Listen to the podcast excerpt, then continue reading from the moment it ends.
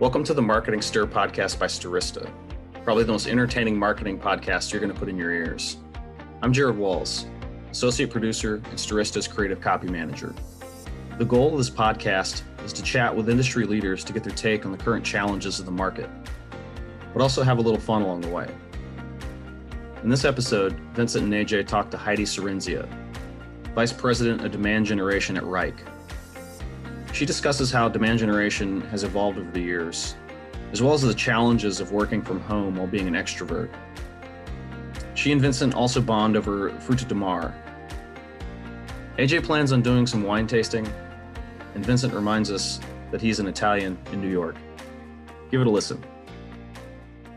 All right, ladies and gentlemen, it's that time again. This is the last episode of the year of twenty twenty that we're recording. You're going to probably see this later because we have so many great episodes and content that we have been putting out. It's because of you, the listeners, and also our guests. It is so great to be here. I, of course, am Vincent Petrofessa, the Vice President of B two B Products here at Stirista, and this is the Marketing Stir.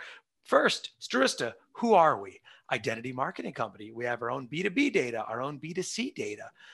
Companies utilize our data, marketing purposes, new customers. Take in your data if it's fragmented. If your data is garbage, we will make it not garbage. How's that? We also have our own D S P called Adster, O T T, Connected T V, A B M. We do it all. I'm just going to throw more acronyms at you. Most likely we do it. My email address is vincent at stirista.com. Happy to be here. Even happier than me. Impossible. But he's happy. Ladies and gentlemen, my co-host, my commander-in-chief, ladies and gentlemen, the C E O and founder of Stirista, Mister A J. Gupta. What's up, A J? Vincent, what a what a year it's been. We're coming to an end here, but you know what's remarkable is we've only had one guest that stood us up all year, and that was purely an accident. So when we started doing it, I was expecting half the people not to show up, but that's my biggest fear, is having an event and nobody shows up. But speaking of events, great job, my friend, at hosting our own. That was uh, an extraordinary performance. Oh, thank you. For those listening, uh, we did a summit. We did an actual, we did a summit this year where we had past guests of our podcast. We had the C E O of Axiom. We had customers. We had employees. I told some jokes in the beginning. We also had a stand-up comedian in Jessica. Our own Jared told some jokes as well. It, we had Mick Foley from the W W E. It was a great event. So yes, we did have people show up. It was a great event. It's been a great end of the year. I've been excited. I've been excited. Holiday plans for you, A J. Let the people know. You know what? You uh, you talked about my Airbnb trip so much, I decided to just stay at home. So wow. I don't have to talk about it on the podcast anymore. Well, you took enough. Your stock prices, I'm sure, and Airbnb have gone up. So you're good to go. You don't need it anymore. Yeah, no, we're going to stay back. Uh, I've been meaning to clean my garage for the last couple of years. I think I'll get to that, go to Fredericksburg for some wine tasting. But yeah, still uh, going to be uh, near San Antonio, uh, keeping COVID safe. Nice. I am going to be in New York City here for Christmas Eve, which is really big for me as an Italian American. The Feast of the Seven Fishes, that's a whole other podcast. Maybe this next guest, she may know about that, but we'll see. We'll get to that in a moment. She is Italian like me. I I believe the last name, right? We, I, she is. We bonded over that already. Anyway, but also, yeah, I'm going to stick around and we're going to see my in-laws, Jeff and Diane in Pennsylvania. Oh, am I excited. Are, are you fortunate to have such great in-laws? Oh, yeah, they are, but it doesn't mean that they don't annoy me sometimes, but it's been great. Everything's done. The holiday cards. I want to give a quick shout out to a company, if I will, an app. This is not a sponsor. We don't have sponsors, but a great way to tell, look up contacts. Now these days, a lot of people, either business contacts, A J, or personal contacts in your phone to find their address, Contacts four one one. It's an app. I was like, what's the home address of this one person I wanted to send something to? If you have them in your phone, they have to be a contact already. Contacts four one one. Just wanted to give them a shout out. They haven't been on the podcast. Maybe they will be. Who knows? But I want to give a shout out. Credit where credit is due. Enough about that. Enough about me. Who cares about me? You hear me all year. I am very excited to have this next guest. We already bonded. We're pals. Ladies and gentlemen, I would love to welcome to our final podcast of twenty twenty recording, ladies and gentlemen, the Vice President of Demand Generation at Wrike, Heidi Cerenzia. What's going on, Heidi? Hello, Vincent. Thanks for having me. It's so great to have you, and we bonded. So we actually had a conversation. This was via phone, where I was at a bar in twenty twenty. I know. What are you doing at a bar, you crazy guy? I was at a bar waiting for another podcast guest mm-hmm. from the, the podcast, uh, Kingpin uh, Communications. And I was talking to Heidi face to face uh, via the phone, of course. And she was like, "You, where are you at a bar? You have music on. I love that music." It was like nineties music. It was yeah. like, but it was Sublime like, or something. Uh, Sublime. Yeah. It's like, it's like the American Pie soundtrack was on. And Heidi and I were just like rocking out while we're having an awesome conversation. The first thing that stood out to me is the background of her awesome artwork, uh, you know, that she has in the background there of uh, her cool apartment. That was the one thing I, you know, you, you'll be able to see it if you're watching us on YouTube. But Heidi, it's so nice. We had a great conversation there, and I'm so glad you agreed to do the podcast. Thank you. But I want to talk about, let's get right into it. Right. But wait, are we going to talk about Fruta de Mare? Because I have everything ready to make it. Yes. Do you know, I love Fruta de Mare. My wife did not like, I made that. A J was like, "What is happening right now?" And also, are you in, are you in California? I am. There's like also like a Cipino, which is like I'm that. I'm doing that as well. Yeah. yeah. Cipino, Fruta de Mare. Yeah. We do it all in the white. Yeah. Although I'm actually, this is the first holiday in my entire life, and I won't share the number of years, that I actually will not be with my family because of the yeah. exciting things going on in the world. So I am actually cooking it for the first time by myself, mm-hmm. and I'm going to Zoom in with my family, and we're going to eat together and make the best of it. That's awesome. So you yeah. did the the seven fishes as well. I'm doing, I, I'm doing it. Yeah. Italian, A J, I knew it. I said, I knew there was something extra, you know, that I liked about this guest. So yeah, the, the Italians, A J, we do the Feast of the Seven Fishes, right? So I grew up, I had like bacala, which is mm-hmm. like salted codfish. I still do that. We used to have like eel. I don't do that anymore. I don't even know how we got those eel. I'm like, what happened? But yeah, we do that. And we, my wife and I are going to do it. We have two small children, and they're not, and I can't, I can barely get them to eat like a, a piece sticks. of meat, fish stick, let alone, yeah, bacala. But uh, I'll have to have the Guptas over uh, one day for, for Christmas Eve. When, it's, when great. You visit. It's a great experience for sure. It is. It's a great experience. So yeah, I love that you're doing that. Thank you again for joining us. Tell the good people listening to the Marketing Stir about Wrike. Absolutely. So um, I'm going on just about my one-year mark at Wrike, um, and I head up, um, you know, demand generation, as Vincent mentioned. And Wrike is a collaborative work management um, tool. And so if you think about the, you know, ten thousand spreadsheets or Google slot or Google Sheets that you have that you're trying to coordinate projects, and if you need a mechanism in which you have workflows, you can assign tasks. Um, Wrike is that tool for you. And you know, one of the things that I've really enjoyed about it, and being a marketer, um, you know, I have, this is one of the first times in my career, and, you know, I have a few years behind me here, um, that I've actually, I actively use my own product every single day. You know, when I say actively, when I was in cybersecurity, it was in the background and I kind of didn't know it was there, right? But uh, with Wrike, it allows um, myself and my team to really collaborate. You can, you know, cross-functionally, so you can assign tasks to different groups. Um, and what it allows you to do is um, it keeps you really on track, right? If you think about, and, and it, it, you know, I like to state things kind of very practically. So collaborative work management. It's, it's literally that simple. So I want to collaborate with my work, and I need to manage those uh, projects. And so um, Wrike is, is the mechanism in which we can do that. And it's, it's really helped me, um, you know, onboard a team uh, that I actually, I haven't met more than half of my team because I've actually hired them during COVID. Um, and so it's enabled us to, excuse me, to actually have projects and not feel this chaos and like, you know, which spreadsheet was that? And, you know, how do I do a control F and, you know, or a search to really identify, you know, how to keep myself or my team on track. So it's, it's actually, you know, it's been, it's a, been a great company to, to be with, and a product that, again, I use on a daily basis. That's awesome, Heidi. And and for those, I mean, I think we've had maybe one or two other guests on with demand generation. I, I'm very familiar with it because I'm in the B two B space, but sure. Walk me through your, your responsibilities there as far as the, the vice president of demand generation for Wrike, what you're doing, uh, mm-hmm. kind of what your team is, is made up of, some of the hiring that you've done. Sure. Yeah, it's uh, it's interesting how demand generation has evolved. People call it growth. You know, it's kind of like soup du jour, right? Or let's, to your earlier point, let's figure out another acronym, right? Um, so my team, um, so demand generation holistically, um, I won't necessarily talk about it holistically. I'll talk about it more within my my current team. Um, so we, I mean, if I can categorize it, you know, we have um, integrated campaigns where we're really, you know, promoting a, a specific offer to generally our existing database, um, where we really want to nurture them and educate them on who Wrike is.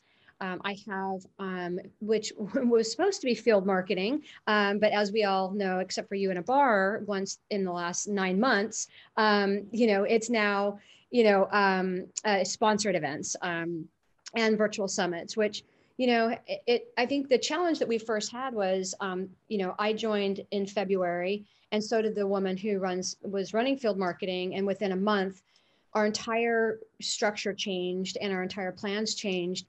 Um, and, you know, we had a choice, right? It's, we can, you know, really be strategic and make the best of it and do a bunch of quick testing, or we can kind of be disappointed that we can't be in person. So we we chose the former. Um, so we I have sponsored events and eventually field marketing. Um, I also have um, A B M, which you also mentioned earlier. And we designate that out from the campaign team because um, we work, you know, very much in alignment with sales on everything we do. Um, but we um, really identify these enterprise organizations that um, really could use um, the benefit of Wrike, and or and or if we have customers who um, already have Wrike in a particular department, we'll go in there and ensure that we can socialize Wrike within other departments within these orgs. Um, I also have um, customer marketing. So that team is really busy doing case studies, reviews. Um, we do customer references. Um, we also have our own um, user group that we put on um, that we're going to be spearheading this uh, going into twenty twenty-one. Uh, and then I also have newly formed, which is, uh, I have also, excuse me, partner marketing. I don't want to forget partners, uh, which is really critical for us. Um, and we have some, you know, some big partners, which I'll, you know, not name all of them, but, um, and that, that ecosystem is really important because any of that third party um, interaction and validation as we're going out into the market, I think is really critical from customers and partners. And then I um, also have um, marketing development representatives, or if you're familiar with M D Rs or S D Rs, fall into sales. So we have S D Rs that report into sales, and then we have M D Rs on my team. It's actually a new group that within Wrike. Um, and so their number one responsibility is to qualify the demand generation leads that my team is generating, and um, you know, and in scheduling meetings for sales, that's their number one priorities to qualify those. So sorry, I know that's a lot, but, um, that's the makeup of my team. And, and I've actually just in the last two weeks, um, also adopted the international versions of a lot of what I just mentioned, but I don't, don't have to get that tactical. So, um, but you know, what we've seen really is, you know, that, um, as, as the marketplace and as, um, digital and as A B M and all these other channels are evolving, um, you can't stay stagnant, right? You have to constantly test. And that's what my team, you know, we do, you know, on a, you know, weekly, you know, monthly basis. Demand generation is hard, and I've uh, tried it myself unsuccessfully. So kudos to you. Thank you, A J. I appreciate that. uh, how did you get into marketing in the first place? Oh, goodness. Um, Well, I, you can't see, there is a little gray here, but you can't really see it on video. Um, I have a lot of product. Um, so, you know, I actually started my career, um, I won't reveal years, but um, it, actually in publishing, about on the advertising side. And I, you know, I just started having, you know, mentors um, within, um, you know, within my career, and then had an opportunity to work for um, a company where I really started in truly doing marketing. And, you know, it was it, it, back at that time, it was just, you know, getting an email was when you're like, you know, remember when it like the circle was happening, you were actually anticipating the email and excited that you were getting it. Um, that was how long ago this was. Um, and so now as I, you know, get, you know, more and more uh, into the demand generation marketing side of things, um, really, sorry, I just want to go back to your question. So it was really, um, you know, kind of as my interest was really more around, you know, um, engaging with, excuse me, customers, partners, um, sales. What I learned, just not marketing specifically, but demand generation, or actually field marketing I was in for several years as well. I actually enjoyed that, um, that interaction with sales. And I found that demand generation, field marketing, those um, types of marketing were uh, a way in which I could do that. And so Um, I'm very data driven and very metrics driven. And so, you know, being in this type of role um, really um, lends itself to that. Yeah, I can, I can say we've had a couple of marketers on this podcast that did not like their sales counterparts. So uh. I didn't say I always liked them, just to be clear. I do now. I really do now. I'm very They're, grateful. They've grown on you. No, I do now. And I, uh, but you know, it's, but I think that's just like anything, right? Um, It's not even just about sales and marketing, but it's just about humans, right? Right, right. And Heidi, how do you kind of uh, deal with the uh, pandemic? Obviously, the events were gone, but where have you found success, uh, especially having been new at the company when the whole thing went down?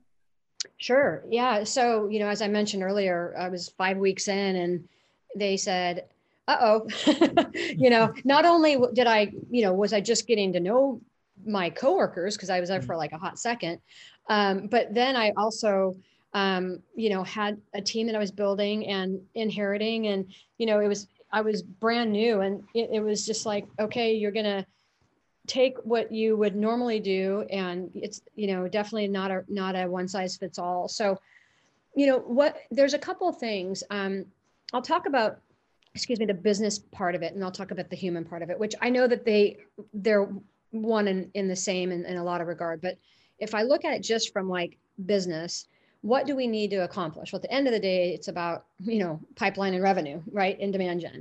And how do we get there with a completely changed plan that we had going into the quarter, right? Or into the, the first half of the year.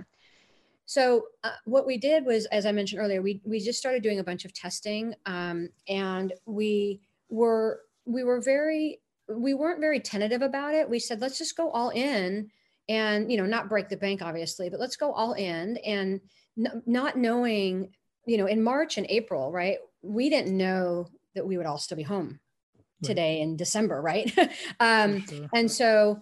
We, I really did my uh, my best effort to, you know, one, get to know my, I would have te- remote uh, team members regardless, just to be clear, um, but not, but myself being remote one hundred percent of the time, because I've always managed people remotely, but myself being one hundred percent remote is all, was also like, okay, this is not something that I'm used to. As you could probably see, I'm an extreme extrovert, and I love that interaction, and I love the in-person, and And so, um, but I also recognize that there are people on my team who are also extroverts. So now it gets into that human component, A J, which is that I, I recognize that, you know, at the end of the day, we all have responsibilities and accountability within our, our particular, you know, jobs, right? Um, and we now have, you know, You have, I have team members who I manage directly, or I have someone who manages them, and they are, a, you know, a teacher, a mom, a spouse, you know, et cetera, et cetera.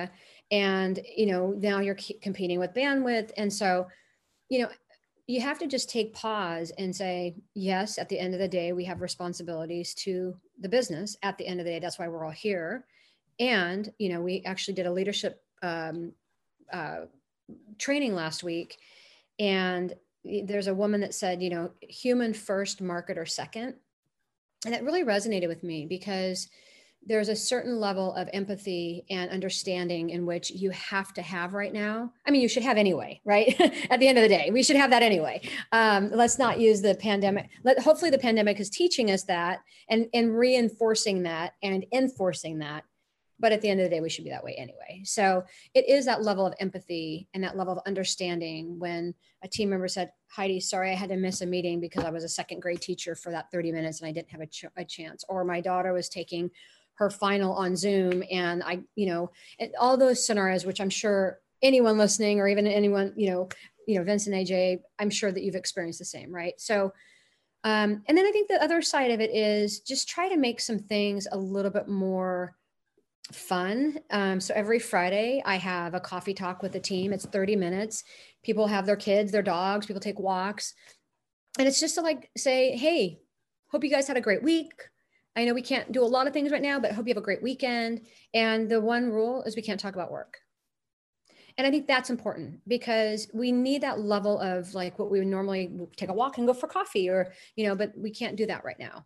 So I think that, um, you know, looking at it, like not losing sight of the business and our responsibilities and not forgetting that we are humans with feelings and, you know, we need to ensure that we're really, um, you know, uh, aware of both of those things. I, I like, I like that idea of kind of keeping it to non-work related and just kind of having a conversation because I, I, as you can probably tell, I'm very much an extrovert as well. We have a lot in common. We're, we're Italian, we're extroverts. I too have a lot of product in my hair, Heidi. So we are, uh, we're a lot in common there, but I would love to know, You're in, is the headquarters in California there as well? Uh, would you normally be around some of your teammates that you uh, recently hired? And I have I another would, question to that. Yeah. Excuse me. Sorry. Yes, I would. Um, so uh, my, um, yeah, my office in uh, downtown San Jose w- is our U S headquarters. And um, I would, you know, I'm only twenty minutes from there. So I would, I would normally be in the office every day. Yeah. And then this is uh, a part of that question that I have another one, but so was it always the plan when you joined back in February to build out a team, or is that also a result of more companies or more people consuming your product and having to grow? So I'm going to answer that two ways. The first is um, I, the expectation was that I would, you know, I had a few open headcount that I would be, you know, filling those. Um, but just by nature of how, um, you know, the Wrike has been going over the last several months um, and going into twenty twenty-one, um, it, it, I had significantly more um, adds to my team than I had um, expected, which is actually, as you probably, I think, alluded to, is a very positive thing. And my other question, because you had a lot of roles involving demand generation. Yes. What was it? What was it like being in demand generation before it was kind of like cool? I would love to know that. Like demand generation is one of those yeah. like big data, A B M. It was, yeah. uh, but you've been doing it for uh, you know the past two or three roles. I'd love to understand about that. Yeah, you know, I'm definitely not a trendsetter, so let's start there. Um, you know, I think that if you think about marketing holistically. Before demand gen was really um, taken seriously, I think we could say. I think that what people recognized, and I certainly have high regard for my marketing counterparts in, you know, in corporate marketing, product marketing, and, you know, as a marketer myself, demand gen is also reliant on those other functions, right? Um, from content to digital, et cetera. Um, and so what, what I experienced was, you know, most of the marketers were really focused on like brand and messaging and, you know, how do we, you know, what do we call ourselves and that sort of thing, right? And it really wasn't until there was an awareness that, you know, a lot of the activities in which, um, you know, we mark, uh, what was not known to be demand gen yet, we're like going to events, right? And how we, how can we get people interested in our solution. And what I discovered at that time was it was a great entry point into the conversations, but we need to be much more laser targeted. And I've had this analogy recently, which is like, you know, demand gen to me is, you know, very much like a, you know, a, a flight pattern or flight path, which is we, if you get on an outbound plane, if you think about outbound demand generation, you choose your destination. Where do we want to go? And I'm going there for a reason. And why am I going to that thing? Why am I going to that destination? Is because I want to reach someone there. And so it's actually been fun to be a part of demand gen. Vincent, I want to go back to your original question. It's been fun because, you know, I've seen so much change and I've seen it evolve um, way beyond what I certainly expected it to.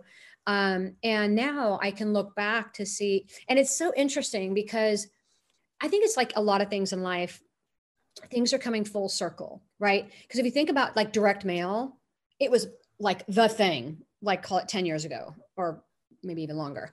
And people were like, okay, that's creepy. You know, you're just sending something to someone and expecting them to do something. I'm like, well, sometimes you don't expect them to do something when you send them something. Um, but one of the things that we've adopted, um, and A J, this is actually, I think something you asked a, a few minutes ago, we've actually adopted some like charitable donations and some other things like that for our prospects or customers, because either they can't accept gifts or they just want to be charitable. So it's, it's nice to give um, them options, but yeah, it's been fun. It's been really fun. Um, I've enjoyed the change, and, you know, it's interesting too. Now there is so much to keep up with, and there's, you know, and we're going to keep going back to the acronyms, right? There's so many acronyms that get thrown in there, and it's like the latest and greatest. And now we have to do this thing.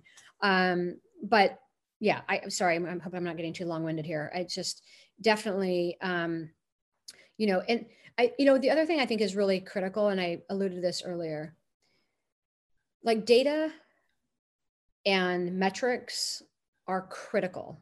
And um, I think, you know, I, I can speak for myself and my team, right? I can't speak for others, that that is a number one uh, priority for us, because at the end of the day, if you can't, you know, measure back what you're doing. I have the philosophy, if, if I can't track it, I'm not doing it. Um, because, you know, one, you need, need to see results, and two, you need to justify the spend, or they're like, you know, hey, this didn't result in anything, you know, so let's, let's not do that again. And Heidi, being data guys here at Stirista, we'd love to dig a little bit deeper on that. You know, what are some of the metrics that you're monitoring on a day-to-day or month-to-month basis, and what's some of the technology that you're using to store and uh, sort of process that data? Sure. So um, how much time do we have? That's a loaded question. I, I will try to be as abbreviated as possible. So um, if I if I just think about a reverse funnel, A J, it's really about, you know, what are our goals from a revenue standpoint, and how many opportunities do we need to generate to get there? What's this average sale, uh, sales cycle and deal size? Um, for us, we have, you know, different department or different groups within sales. So you're going after different, um, you know, enterprises versus mid-market, et cetera. So, um, but ultimately, if, if I look at it kind of from the reverse funnel, that's really how we build our plans. Um, but I do look at, you know, measurements around, and it actually depends on the channel too, right? So if you have digital, you know, if we're doing like LinkedIn paid posts as an example versus um, a, an, an email campaign that has a direct mail component, and um, it has, you know, ads associated with it, then you're looking at kind of this, you know, this true integrated campaign, then a webinar component.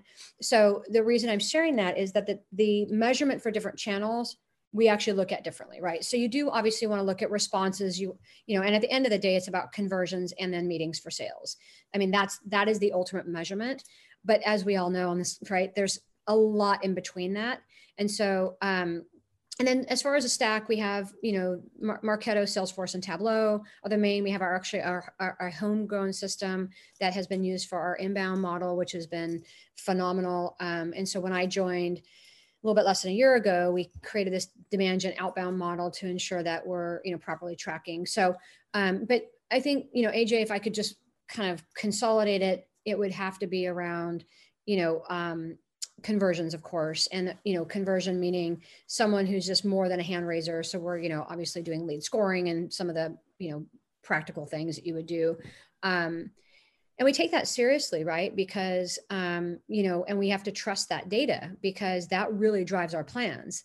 Um, you know, we need to dial up and down to de- determine um, what's really working and, you know, where we're seeing the fastest conversions, the fastest, um, you know, uh, sales stage in, into the sales stages. And so we look at that end to end as, as demand gen, right? We're not just at the top of the funnel, fluffy, like look at all these leads I generated. It's really like, where they come from, what do they do? Excuse me, what was a conversion?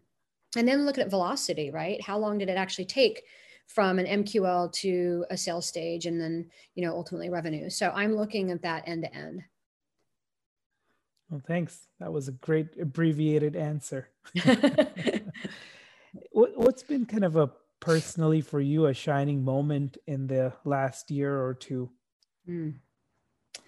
Wow. Um, There, the one thing that just first popped into my head when you asked that, A J, is, um, so just to give you some context, um, as I mentioned, so I have upwards of twenty people on my team, and half of which I haven't met in person, and I've hired post-March. Um, and, you know, without sounding overly uh, cheesy here, I'm gonna, but I'm going to give you my honest answer. Um, there's two really specific things that popped into my head. The first is that my team actually, that we really care about one another. We care about each other's well-being. We care about each other's success. And um, as a leader, I believe it's my responsibility to, you know, exude that, you know, and it, it all comes from the top. And I'm not saying I'm on the top. I'm just saying it, you know, kind of figuratively. And, um, and I think that as a leader, or as leaders, it's our responsibility to set the tone and set the stage for how we want our teams to behave and how we want our teams to produce. So, um, you know, and just getting some very positive feedback from my team members um, around their enjoyment and excitement about being holistically on this team has been very rewarding. And then the second piece of that is, um, you know, it's really just, it's seeing progress. So I have a philosophy of like, everyone wants to jump to celebrate success, which I think is critical, right? We have to celebrate success because otherwise why are we here? But I think you have to take pause and get, go one ahead of that and celebrate progress too, because, you know, it, it's, again, it's an evolution. And in order to, you know, have success, you have to have progress first. And so I think we kind of lose sight of, of that. So it's not like a premature celebration of success. It's more around, wow, look at the strides that we've taken. Look at the tests that we've done as a team. Look at, at the, you know, again, fortunately with our product, look at the collaboration we've been able to do with Wrike to enable us to actually have that cohesiveness. And so it's been, it's been really an awesome, awesome year. And, and I, I know not many people have said that um, probably, but it has been an awesome year, you know, just for me professionally and personally in my interactions with, you know, with my team. It's been, it's been very rewarding. Yeah, Heidi, what I, I love about you is I'm hearing, you know, I, your philosophies, right? Uh, there's different philosophies that you have on different aspects of work. Yeah, I, I'd love to learn more about some of the philosophies that kind of guide you as a marketer. Mm. Um, so I would say that, you know, one, I hope this is going to answer your question. If it, if I'm going too down down a path, just please. Uh, I could get into f- philosophical. Don't worry. Keep going. um, I don't call it interrupt. I call it interlude. So yeah. Feel free to interlude along the way. Um, no, I, I think that, um, so as a marketer, again, you know, um, you know, I take very seriously um, the, um, the results that we actually need to generate and the demand, right? But philosophically, how do we do that? It's by, um, It's understanding when to say no. It's understanding when to say, you know, well, we tested it, but it didn't work. Well, how long, you know, do we have proper follow-up? Do we actually give it enough time to test? Because, you know, after two weeks and you claim defeat, that may not be the the the, the best duration. Um, but I really, you know, I surround myself with people who I, you know, mentors, people who I, you know, very much uh, respect. And, you know, I, I educate myself on latest and greatest. I, you know, I try to, um, and, you know, I actually think also, um, if I think about just my team, it's always about the why. Like, why are we even doing this? And I think that people feel more empowered when they actually understand the outcome you're trying to achieve. And, you know, again, not to be cliche, but if there are two paths, right? Because I would go down path A, but my team member goes down path B, that doesn't mean that one is right and one is wrong. It's, there's two different paths. And if one of them didn't work, let's try the other one. But you have to, you have to empower and enable your team to be successful. And, and what I mean by that is you can have, you can have success and failure as well. Meaning you could try something. If it didn't work, let's take a risk. If the, if we, but let's also say, here's the time in which we're going to do this.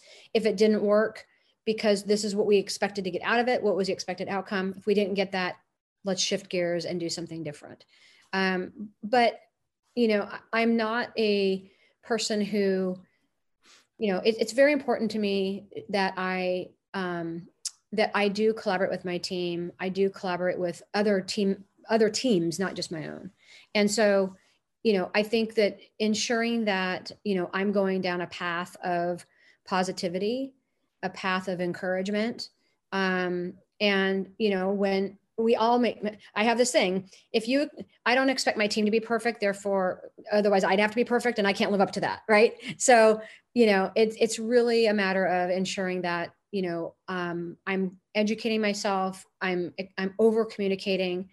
I have two fundamental philosophies on my team. If I could just narrow it all down, I won't swear, but I will allude to it. The first is no surprises, meaning if we're going to be behind on, if we're delayed on a project, or if, if you think we're going to be going over budget, just communicate before it happens, so we're not scrambling after, right? And the second thing is, don't be a jerk. Let's respect one another, right? I have I literally have a no jerk policy. So if you want drama, you are on the wrong team. And I just don't have any patience for that. And we don't, no one deserves that treatment, and I won't put up with it. I like that. I like that, those philosophies there. And Heidi, I, I was actually dr- drilling down some of your past positions there. Again, we talked about demand generation, but what drew you to just B to B? It seems like most of the roles there, B to B. Yeah. As well as, you know, you've been in technology. Sure. In leadership roles in technology, B to B. Talk to me about kind of what drew you to technology and B to B. Sure. Well, I think living in the Bay Area, that, you know, I mean, I actually went to the same high school that Steve Jobs went to. He was quite a bit older, but, um, you know, so, and back in that time, it wasn't a thing like it is now, right? Um, and so, you know, I, you know, I live a mile from Google and, you know, two miles from, I could name all the companies, right? So I think just being immersed in it, I think is just, and being, you know, literally a thrown, so's thrown away, um, stone's throw away. Sorry, hard for me to say that. Um, you know, I think just by nature of that, I just kind of fell into it candidly. Um, and that's what's predominantly here in the area. From a B to B perspective though, um, as I, you know, as I was experiencing, you know, um, success in particular areas, I wanted to also make sure that I'm, you know, as, as my career is evolving and as my knowledge is evolving, that, you know, I could, I'm evolving with it. And so, as you mentioned, like, you know, I came pretty predominantly from cybersecurity and had a passion for that. And, um, but when this opportunity with Wrike came up, it was just like, it felt like just the perfect fit for me. Um, and, you know, from a, I, I've just not experienced a whole lot of B to B, uh, or excuse me, B to C. Um, and so I think, I mean, part of it, like early on, maybe it was just a comfort zone, to be candid, because it was what I knew. Um, and then, you know, as, you know, as I um, learned more about it, as, you know, the tech stack became much more and more predominant, um, you know, like with A B M, we've just adopted Sendoso. It allows me to take the knowledge that I've had. Now, here's the one thing I would say.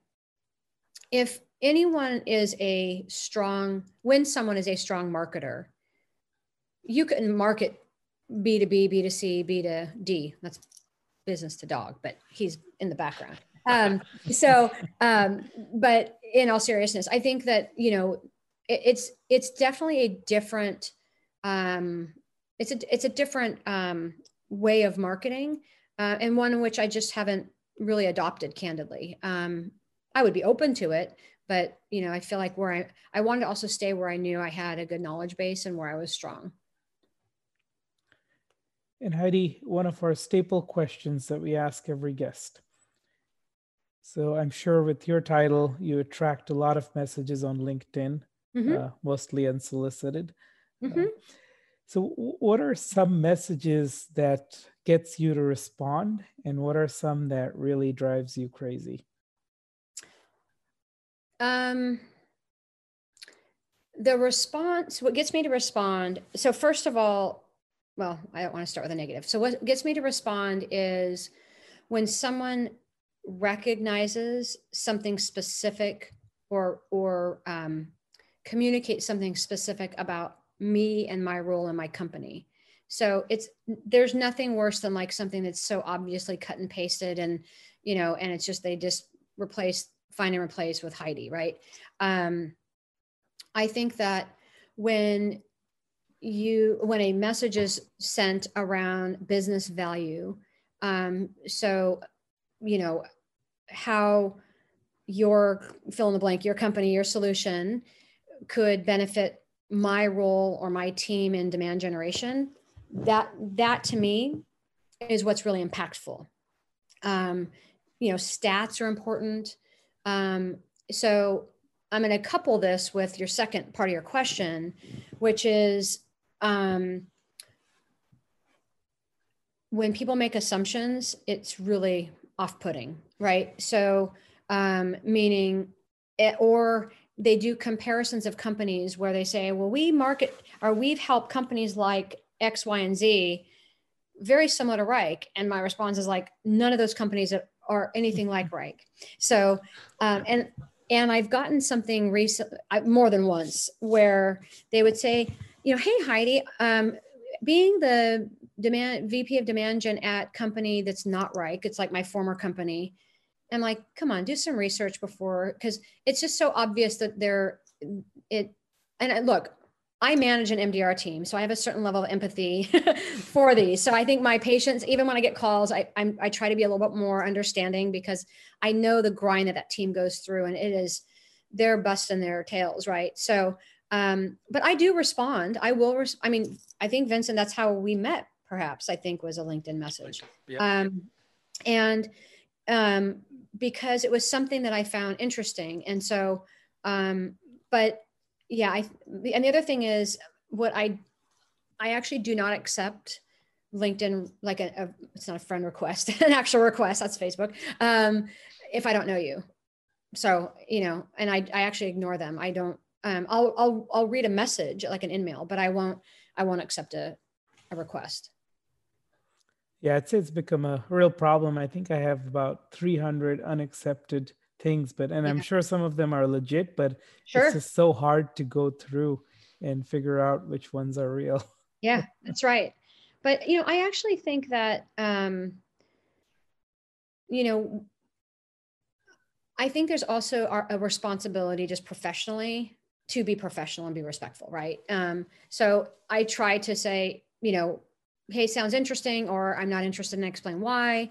Um, because, you know, but, but when I have hundreds, it's very difficult to do that. But, you know, I, I definitely, you know, but again, capture the audience. Tell me like one thing in one or two bullets, or in a, your entry or your, uh, your, um, intro that is going to like capture my attention attention. Um, because, you know, we're competing with so many other, you know, your companies or you're competing with so many other companies that you just lose, people just start ignoring, and, and you have to have something that's more impactful. Mm-hmm. Yeah, no, I, I agree. And I, I like the, and I'm the same way, Heidi, where if someone, I'll get back to them and say, no, I'm not interested. And then let's leave it there. Oh, yeah. What do you mean? But, but, but, yeah. but, hey, yeah. Come on, Dave. Come on, man. Like, you don't know me like that, Dave. Like, yeah, you know, that's right. like, yeah. It, we, you haven't built, like, you haven't built that, that we don't have a relationship. Like, I'm not your friend. Mm. Don't call me, well, hey man, or hey dude, or like, I'm not a surfer. Well, I tried, but I'm not very good. Um, you know, but I think it, I understand why people, they're trying to, people are, tr- when you try to be too friendly. Yeah. I know it sounds strange, but now you're just trying too hard. And it's like, you know, I think you need to be genuine. Actually, that's my, yeah. that is the bottom line, is you have to be genuine. Yeah. No, I agree. I, I know. Um, that's always, I always tell people, like, what you see with me is what you get. That is, I'm like this twenty-four hours a day. And if you don't like it, well, that's fine. There's other people who do like me, you know, but no, same way, right? A J's laughing. It is, like, you know me for ten years. Is this me all the time, A J? That, that is actually true. That is one hundred percent. I believe that. Yeah, it is one hundred percent. It's like, oh, that's fake. Nope. It's one hundred percent real. Yeah. It's, uh, it's me my whole life.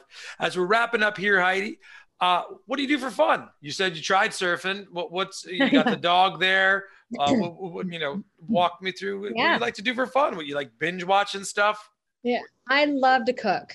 Um, I cook dinner. I mean, I'm home all day, every day. I think like most people right now, but I still cook dinner almost every single night. Um, I actually am a pescatarian, so I've learned new, you know, different. So fruta di mare is perfect, right? Um, Beautiful. So. Uh, I, I really love to travel and look forward to being able to do that again one day.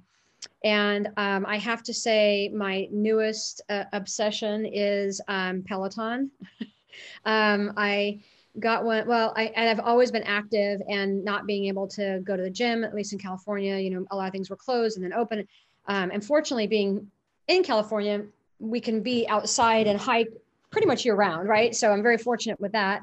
Um, but there is a, you know, th there is something to be said about, like, you know, being able to wake up at like six or six thirty and do a rollout and just jump on the bike. And so it's actually been really good for me. It just, um, it really enables me to kind of ground myself. And I think it's, you know, I know you said for fun, and I enjoy it. I think it's actually fun, and it's, it's just a good, good relief, stress relief. So, but yeah, cooking, hang out with the dog. It's, uh, you know, I, I, in, in light of everything going on, I, I definitely feel incredibly fortunate for, um, you know, for, for what I do have. That's amazing. Heidi, thank you so much for sharing your time with us, sharing your role and the capabilities of Wrike. Ladies and gentlemen, that is Heidi Cerenzia. Check out Wrike dot com, W R I K E. That is Heidi, the V P of Demand Generation at Wrike. I am Vincent Petrofessa. That is A J Gupta. This has been another episode of The Marketing Stir, the final recorded episode of twenty twenty. We appreciate you listening. Happy holidays, everyone. Thank you so much. Have a great day. Thanks for listening to The Marketing Stir podcast by Stirista. Please like, rate, and subscribe. If you're interested in being a guest on the podcast, email us at info at the marketing stir dot com. Thanks for listening.